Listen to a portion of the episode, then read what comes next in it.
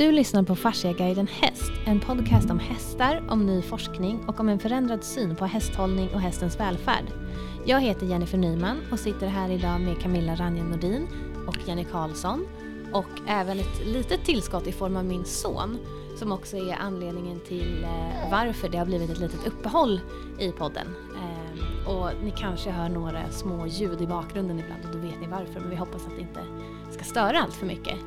Men hej på er! Hej, hallå! Kul att vi är tillbaka och spelar in igen tycker jag. Oui. Mm. Jättekul. Eh, och för att börja eh, det här ordentligt så tänkte vi att vi går direkt in på ett ämne som är kanske lite känsligt, men som också är väldigt viktigt att faktiskt eh, prata om. Och det är just det här med vikt på ryttare och hur det påverkar hästen. Det är ju ganska tabubelagt, men det är ju inom många discipliner och det är på många nivåer. Och det, det pratas ju om lite grann, men det är fortfarande någonting som det är väldigt mycket eh, hysch-hysch, att man inte får egentligen kränka någon framför allt, samtidigt som det inte får bli på bekostnad av hästens eh, välbefinnande. Vad tänker ni spontant? ja, nej, jag, jag har ju lite erfarenhet av det där då som, som eh, eftersom jag jobbar på naturbruksgymnasium ett antal år som hästlärare. Och det, det var ett känsligt kapitel. Det, det är väldigt känsligt. Eh, och som sagt, som man försökte säga, det... Eh, vi hade ibland elever som sökte till hästinriktningen. Som, eh, så vi, vi hade ändå varierat hästmaterial. Lite större, eh, kraftigare och lite lättare. Men eh, det fanns några gånger när det var elever som sökte som var alldeles för stora. Och vi sa det här, det här kommer aldrig att gå. Och man stod i det dilemmat och försökte prata med, med rektor och säga att det här går inte. Vi måste avstyra det här på något sätt. För att vi har, vi har inte hästar som, som klarar av den här eleven. Eh, och hur får man henne att, eh, att inse det utan att liksom, kränka någon? Och det är ju väldigt känsligt också för att föräldrar som varit arga. Och, eh, men vi måste ju tänka på hästarna. Det är, det är, alltså som jag, det är ingen självklarhet att få rida. Nej, det, det, det, låter grymt, men, men alltså det är ingen självklarhet och allmän rättighet så att säga. Att, att få rida. Utan man måste tänka på hästen i första hand. Och när ni la fram det på det sättet, hur togs det då emot? Fanns det en förståelse ändå från föräldrarna eller elevens håll eller båda? I det värsta fallet där så tror jag faktiskt inte det. Du menar i ett enstaka fall? Ja, det var ett enstaka fall som det, det var varit väldigt, väldigt jobbigt. Men, eh, och hur, eh, hur förklarar man då? För som vi sa, det är ju också väldigt känsligt. Och framförallt tänker jag om man pratar med en yngre person då som går eller vill gå på en specifik skola. Att, eh, att säga att tyvärr så har du inte fysiken för det här. Alltså man får ju inte eh, diskriminera elever på det sättet. Så att det, här, det går ju emot lagar och andra lagar så att säga. Men samtidigt så har du ju djurskyddslagen du måste förhålla dig till. Om man nu ska vara krass och säga att det, det, är en ren självklarhet att hästen inte ska ha för tung vikt på ryggen. Men du har ju faktiskt djurskyddslagen också att, att stötta det på så att säga. Så att, eh, och jag menar, det har man ju... Jag tycker att folk borde förstå det själva. Det är det som är... För jag är ju själv uppvuxen på ridskola och, och Eh, när man var yngre så var jag väl inte så tjock så. Men sen under li, lite äldre upp, när, när, man gick ju fortfarande på ridskola och, och så, så var jag rätt kraftig. Och jag fick inte rida vilken häst som helst. Det var några hästar som så att säga var dedikerade för mig. Och jag tyckte det var jättetråkigt. Men jag insåg ju varför. Idag skulle jag kunna sitta på, på de hästarna. För nu har jag ju åtgärdat det. Men, men, eh, nej, men eh, det, det, och det, det, var ju länge som jag avstod från att rida även mina egna hästar. så att säga. För att jag tyckte att jag var för, för kraftig. Men ett vanligt argument är ju då att man brukar säga att men titta på elitryttarna som har jättemycket muskler. Eh, de väger ju mer än vad andra som kanske blir nekade gör i vissa fall. Men de har en så pass bra balans Mm. och så pass bra kontroll så att det påverkar inte hästen. Hur, hur stämmer Så- det då rent? Jag tror att det är en sanning med modifikation. Det är klart att balans eh, väger upp en, en del, men mm, nej, det finns en gräns för vad en det- häst klarar. Ja, jo det gör det. Men, men det, det, det är klart att det är bättre med en välbalanserad eh, klump på ryggen än en, eh, en Såklart. eh, hösäck. Såklart. Vilket då det blir i, i ridskolefallet kanske. Mm. Så är det ju inte lika balanserade ryttare. Och framförallt då i de här fallen på naturbruksgymnasiet som, och hästinriktningen så var inte alla. Fast Så- det är ju inte bara där. Alltså det är inte bara elever som är alltså för kraftiga för att sitta på en häst. Det här finns ju liksom utbrett i hela sporten. Det är eh, stora vuxna karlar som rider Ja, islandshästar. Ja, ja, det är absolut. barn som egentligen för länge sedan har vuxit ur sina ponnyer. Men de Mm. vägrar inse det för att de prompt går på ålder. Det finns eh, hobbyryttare, det finns proffsryttare. Alltså det finns ju jättemycket. Det är överallt där man inte tänker till. Mm. Så, Ja, och det med för stora ryttare på ponny, det, det ser man ju eh, också ganska ofta. Och det, det, det, det är svårt att göra sig av med sin ponny. Eller, eller att gå- upp till en högre kategori. Men Alltså det här är ju lite... Men alltså, det är inte här- bara vikten. Du har ju liksom balansen med en överkropp som blir helt i, i obalans och, och för lång kanske för... Och, så det, Mm. Ja. Men du måste ju inte göra dig av med ponnyn bara för att du har växt ur den. Utan då är vi tillbaka till att man kan göra annat än att sitta på ja, ryggen. Ja, absolut. Om, Visst om du nu så. verkligen älskar din ponny, vilket vi hoppas att du gör, och kanske då inte vill göra dig av med den, men du kanske inte ska sitta på den längre, Mm. då kan man ju göra massa annat med den. Visst är det så. Om man har möjlighet att, att uh, ha den kvar så att säga. Om man, men vill man fortsätta rida och, och kanske inte har möjlighet att ha två hästar. Då, då står man ju där i det dilemmat. Då. Men det, det, det är ju så det är. Men om vi tänker tillbaka till då det här med en eh, välbalanserad tyngre ryttare kontra en inte så balanserad lättare ryttare. Vilken ryttare har mest eh, påverkan på hästen rent fysiskt? Det är ju, beror ju på hur tung och hur obalanserad skulle jag vilja säga. Såklart. Om vi drar båda, säger någon, me- någon meter av båda då. Alltså, har du någon, Allt, nå- någon form av medel då. Allt kan ju dras till sin spets. Men om vi säger generellt hur det brukar se ut. en liten fjäder som är obalanserad kanske inte berör hästen så mycket. Men eh, Om vi tar Ofta så är det ju inte fjädrar. Det är ju väldigt Nej. få människor som är väldigt, väldigt små. Så att, visst, är man lite för stor men har en väldigt bra balans så är ju det bättre än om man är lite för liten men totalt obalanserad. Absolut. Men eh, jag upplever att det sällan är så också. Utan att ofta så är man både obalanserad och lite för stor. Och det kommer ju sätta stora spänningar i hästen att, att ha en, en för tung ryttare på ryggen. Och det kommer att påfresta. Många gånger har ju hästen fullt sjå att hålla koll på sig själv. Mm. Och då ska den klara av att hålla koll på sig själv. Och då en ryttare som inte har koll på sig själv. Ja, för vad händer då rent fysiskt i förlängningen om en häst går med en för tung ryttare, balanserad eller inte? Eh, vad, vad händer? Ja, alltså har du en, en, en tung ryttare som inte kan få hästen att gå i, i egen balans så, så kommer det ju påfresta hela eh, allt. Alltså, rygglinjen kommer att, att sacka och, och fascian i hela ryggen och äh, skelettet. kommer ju liksom leder kommer att bli mer påverkade såklart utav att hästen inte går i, i balans. Men har du då en, en tung ryttare som lyckas rida hästen i balans, då är ju det bättre.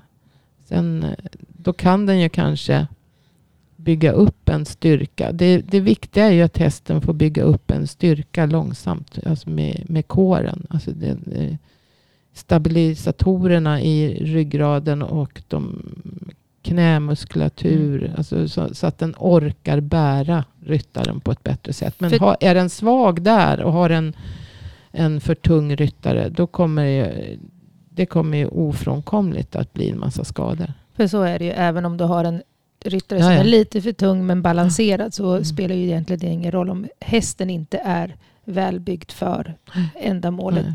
Så har du en svag häst men en balanserad, lite för tung ryttare så då blir belastningen för stor ändå. Är det svårare att eh, bygga muskler för hästen om den har mera tyngd? Ja, det är det ju Ja. naturligtvis. Därför Ja. att den kommer att, att försvara sig med spänningar. Och en häst som är spänd kan inte eh, bygga muskler och stärka sig. Det kommer dessutom ge, ge eh, spänningar och så att säga, eh, påverkan på fascian som kommer att dra ihop sig och eh, stumna. Det är, inte, det är inte bara muskelfibrer som stumnar utan hela muskelfascian kommer att, alltså att stumna. Och, så att då, då, då, Vad, hä- vad innebär det? Vad händer? Alltså det är bara att tänka själv om du tar en ryggsäck som du packar väldigt tungt. Och sen så sätter du den på ryggen och så går du ut och går. Du kommer ju märka ganska fort att det börjar göra ont både här och där. Och sen ett tag, några dagar efteråt så kommer du både vara stel i axlar, nacke, rygg. Du kommer ju liksom, allting har ju liksom stelnat ihop. Likadant blir det ju för hästen. Du, den har ju fått en alldeles för tung. alltså vad, vad, vad som händer först det är ju det här om vi pratar fascia. Att, att eh, eh, eh, alltså det här grundsubstansen, den flytande delen utav fascian kommer att förtätna, som Antonio Stecco, då, en forskare, eh, kallar det.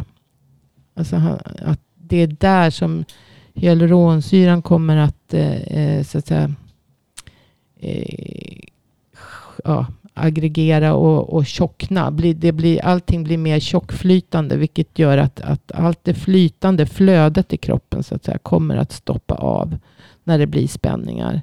Eh, det kommer att eh, ske eh, omvandlingar utav eh, celler som, som så att säga, bildar kollagen och så kommer att omvandlas till något som kallas för myofibroblaster som kommer att dra ihop eh, fascian ännu mer och, och vilket gör att muskulaturen kommer att, alltså är muskelfascian eh, förtätad och, och spänd så stoppar flödet till musklerna upp. De får ingen syre, de får ingen näring, de får inte bort avfall. Och de glider ju sämre Och det varandra. kommer att bli ett sämre glid när det Mm. blir tjockare, mer visköst, alltså mer tjockflytande. Det kommer öka friktionen. Det kommer att börja göra ont, det kommer börja ta emot. Det kommer i sin tur ändra rörelsemönster som gör att, att kr- hästkroppen måste ta i på ett annat sätt för att lyckas utföra de här rörelserna. Och till slut så kommer det även då byggas på mer kollagen som då är en förstärkning på det här för att kroppen försöker det. Och, och sen är vi där med sammankletningar så att säga i, i fascian och som så småningom kommer leda till helt fel belastning av leder därför att det blir felaktiga rörelsemönster och felaktiga belastningar på leder. Den är inte liksidig oje- eller jämn så att säga mellan de olika lederna. Så blir det en Och till halt. slut så kommer den att bli halt.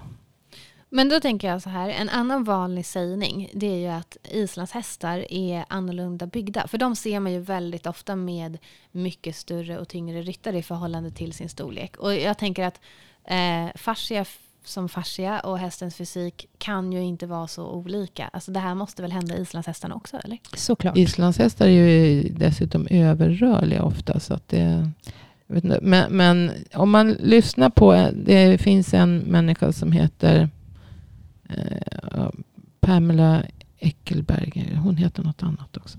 Pamela Eckelberger. Hon har ett dubbelnamn. Men, men strunt samma. Hon, eh, hon har gjort det här Ecusoma. Som är alltså en, det finns på nätet. Hon har, hon har gjort som ett museum med skelett. På, och, nu vet inte jag hur mycket islandshästar hon har tittat på.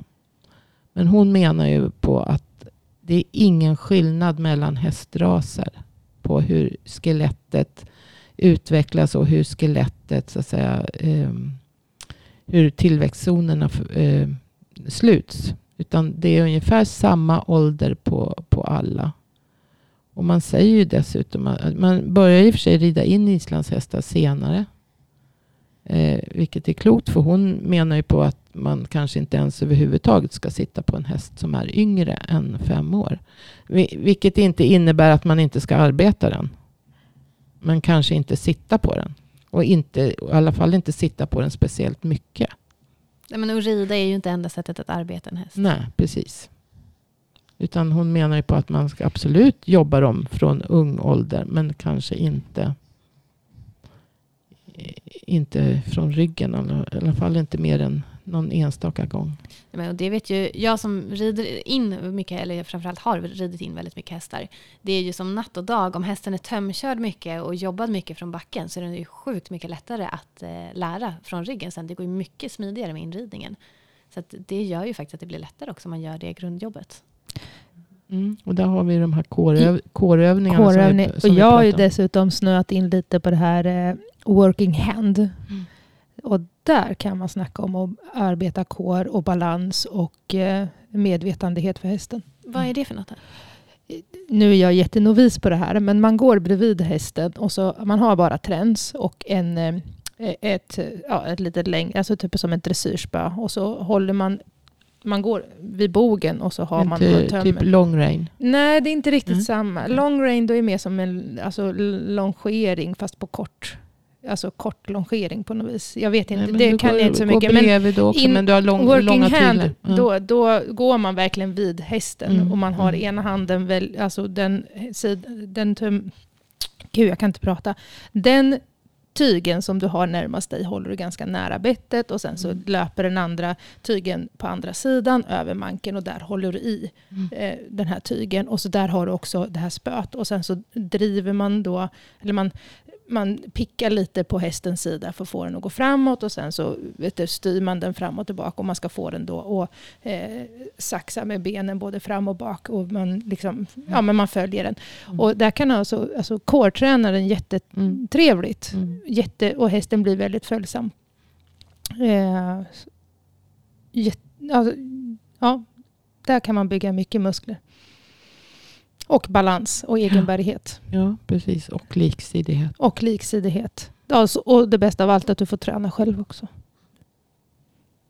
Men eh, på ämnet här kring vikt då så finns det också ett annat eh, ja, problem egentligen. Och det är väl att man vet att det är väldigt mycket i dressyrtävlingar är det ju där man kanske främst har kontakt med domaren. Mm. Och domarna de ser ju ofta om ekipagen kanske egentligen då är lite ja, inte så bra matchade, att man kanske är för stor för sin ponny eller häst för den delen. Mm. Eh, men att man kanske som domare inte ens vågar skriva det eh, har det pratats en del om.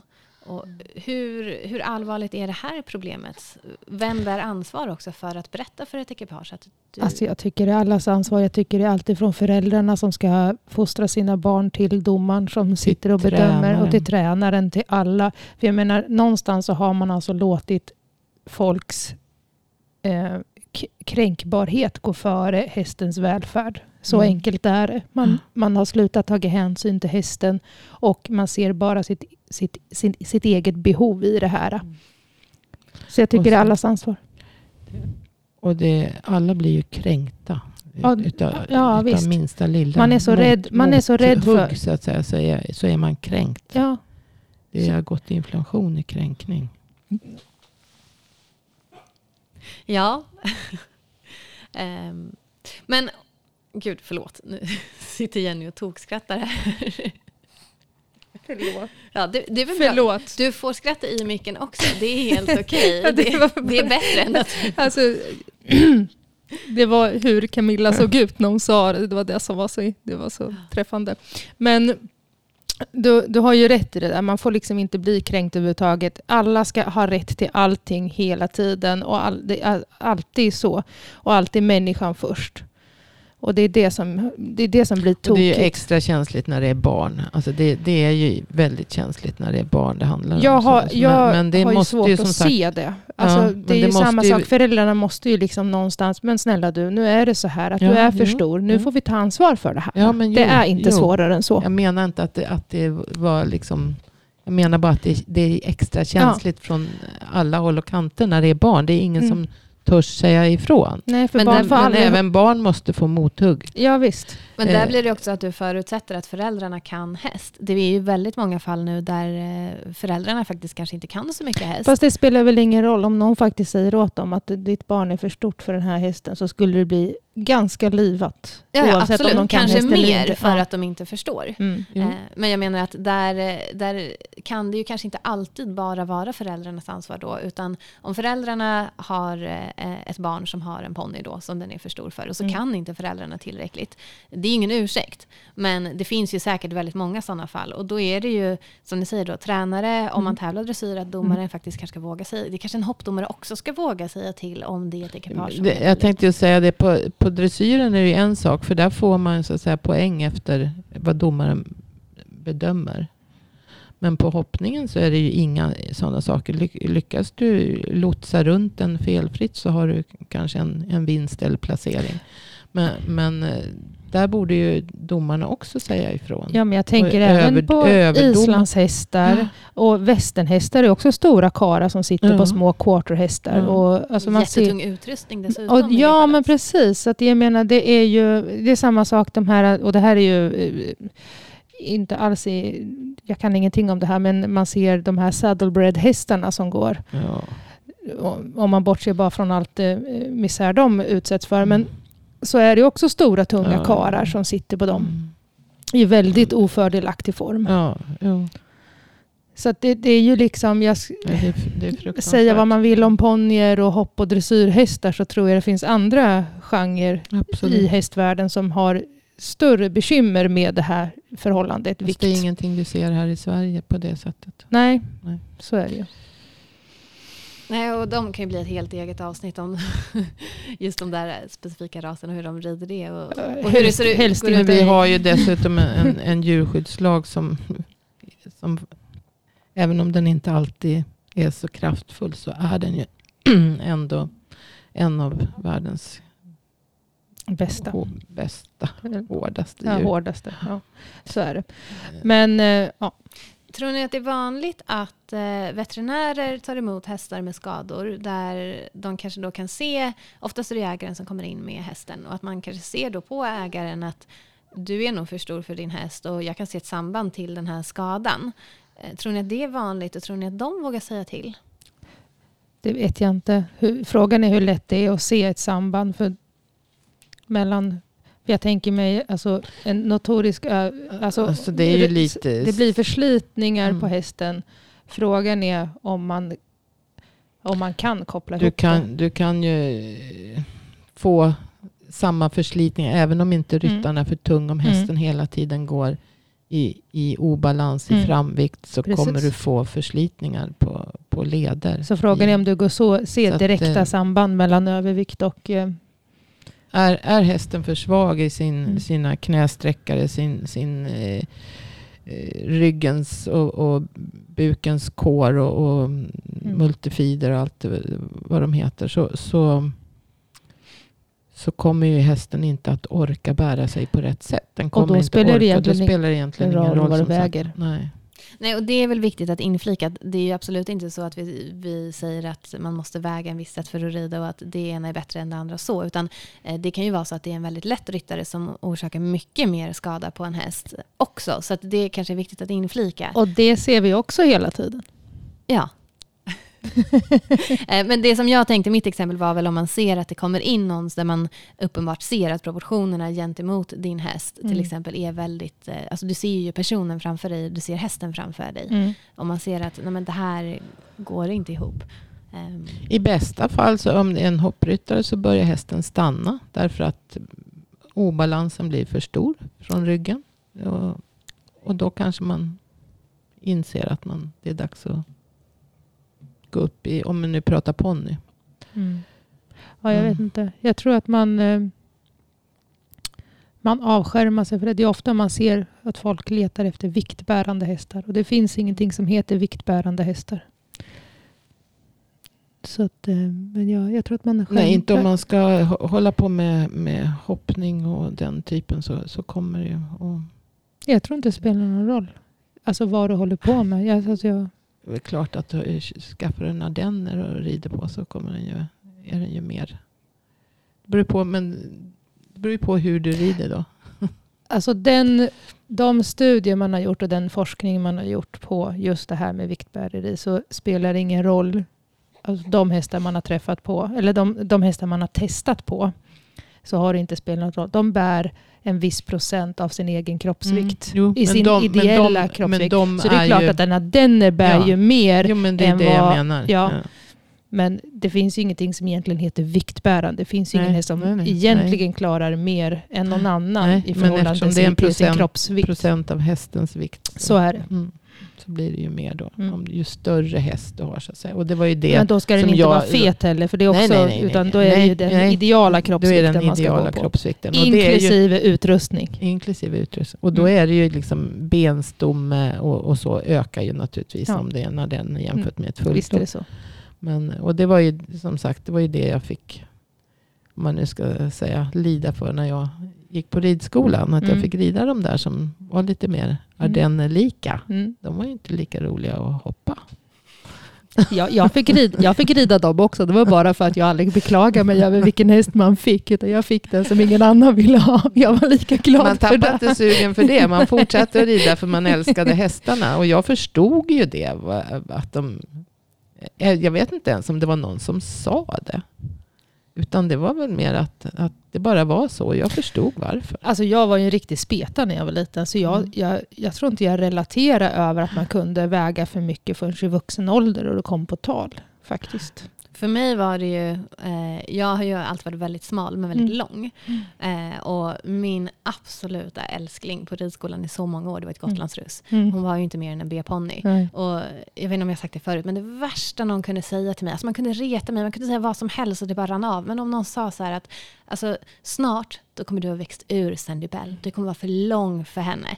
Alltså jag kunde gå hem och bara gråta. Alltså jag mådde så dåligt, för det, Mm. det var ju det jag bara våndades över. Men då var det inte vikten, men det var ju längden. Och det är Mm. också Det är också, En grej. ja, Ja, men det är det jag eh, Det säger blir- också. Att det blir en helt obalans, obalans uppe på ryggen om man är för Mm. lång. Så att Mm. säga, för, Ja, och det, det känner, alltså blir man för lång, det känner man ju själv.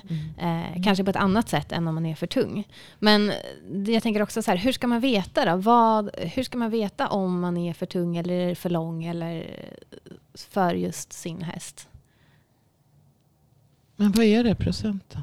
Alltså, Det, studierna säger lite olika. Det är allt från 15 till 20 procent beroende på. Och så har, mycket som 20 procent. ja, det, har, det är så mycket. Till, viss, någon har till och med sagt 22. Nej. Och då har man ju mätt smärta. Hästen upplever smärta när man lägger på så mycket. Jo, men Det skulle ju innebära eh, 100 kilo.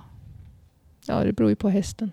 Ja, men, eh, alltså, men eh, på en Mm, häst som väger så- fem. Nej! 10 Jag säger bara vad de här 10 studierna... procent. Jag säger bara, nu får du lyssna. Jag säger bara vad de här studierna pekar på. Men Mellan smärta fem- är ju en då- sak och förslitningsskador är något annat. Fast det, ja, men det är så de har gjort. De har tagit ett visst antal hästar och så har man satt sådana här trycksensorer på dem och så har man lastat på dem och så har de fått rida så har man då mätt hur hästen, alltså hur hästen reagerar. Och de började uppvisa, de började uppvisa smärtsymptom eh, vid ja, jag tror att det var Ja, 12 fast det- 12-15 procent och sen så upp till 22 då, då var de kraftigt påverkade. Men då är det Det- vid ett tillfälle. Ja, Inte där- om, om du sitter på hästen Nej, dag. nej, nej, nej, men jag säger det. Det är den forskning eller de studier man har gjort. Jag säger, bara, det är, jag säger inte att det är så det är. Jag säger bara att det är så man har gjort när man har på de studier som finns. Ja, men jag menar, då är det ju snarare att eh, redan vid första tillfället som ryttaren sitter på ryggen, Ja. om du är 20%, då har hästen ont bara av att Ja. du sätter dig på den. Och då Ja. får den ju ont för att det, det trycker på nervreceptorer. Det trycker, det, alltså det, du får ju ett tryck så hela ryggraden så att säga, kommer att sacka. Och, Ja. Men om man då att- tänker det långsiktigt. Ens, det, det, alltså det, vilken Fast- vansinnig undersökning måste jag säga. Det, nej, men, Det är det nej, som men finns. Alltså det, det Men då får, du presenterats tänka, då, andra då, får du siffror, tänka, då Jenny. får du tänka dig att det då får du tänka dig också att det finns ju många som överskrider de här procenten. Också. Ja, men alltså, ja, fa- fast där går det ju inte ens att överskrida tänkte jag säga. För om hästen väger 500 kilo och, du, och det är 20 procent, du får väga 100 kilo. Det finns Fast det folk som Det gör. finns det folk som gör. Tänk dig, tänk dig en islandshäst. Vad väger en islandshäst? Ja, jo. Ja, Och en fullvuxen karl. Ja, nej, ja, Du- du ja, passerar ja, den här gränsen hela du tiden. du gränsen. gör det på andra hästar också Camilla. Jag är ledsen. Alltså, jag tror inte att det är så mycket. Alltså, det, 20 procent är helt vansinnigt. Det är så det ser ut.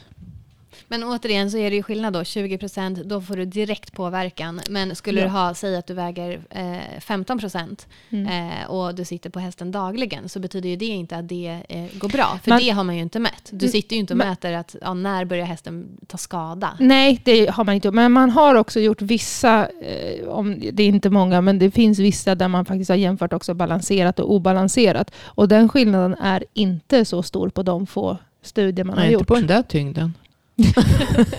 Nej, jag tror man... Du har gjort Camilla upprörd här. ja, Camilla är jätteupprörd. Jag, tror, jag kommer inte... 20 procent, jag är vä- fruktansvärt upprörd överhuvudtaget. jag tror- Att man ens presenterar det. Alltså, det är ju helt jädra vansinnigt. Fast det är det vi rider. Det är så, ja, det, är så det ser det ut borde Camilla. vara... Djurskyddslagen säger jag, förbjuder det.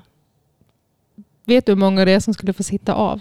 Ja. Mm. Ja, fast det kanske inte är fel då. Nej, jag säger inte att det är rätt eller fel, men jag Nu- kan, nu- jag kan se, jag nu, kan se alltså, jag, jag ramaskriet. ser hästens välfärd och det, där borde många ryttare sitta av. Inte bara de som är för tunga. Vi kanske faktiskt ska med de lite hårda men krassa orden eh, avrunda och summera, tänker jag, för vi kan nog sitta och diskutera det här hur länge som helst. Eh, men om man ska ta med sig någonting eh, från och sammanfatta det här lite grann då, så tänker jag att vad vi har landat i egentligen är ju då att oavsett vilken balans man har så påverkar din vikt hästen Ja. hästens fysik och hur den kommer att må. Och oavsett vilken ras hästen är så påverkas de också av vikten som sätts på ryggen. Det finns inte vissa raser som är eh, mycket mer viktbärande än andra på det sättet. Och eh, framförallt kanske då lite det som du är inne på Camilla, att en kränkning eller att man blir kränkt som person får aldrig väga tyngre än hästens välmående. Och det är lika roligt att jobba hästen från marken. Ja, faktiskt.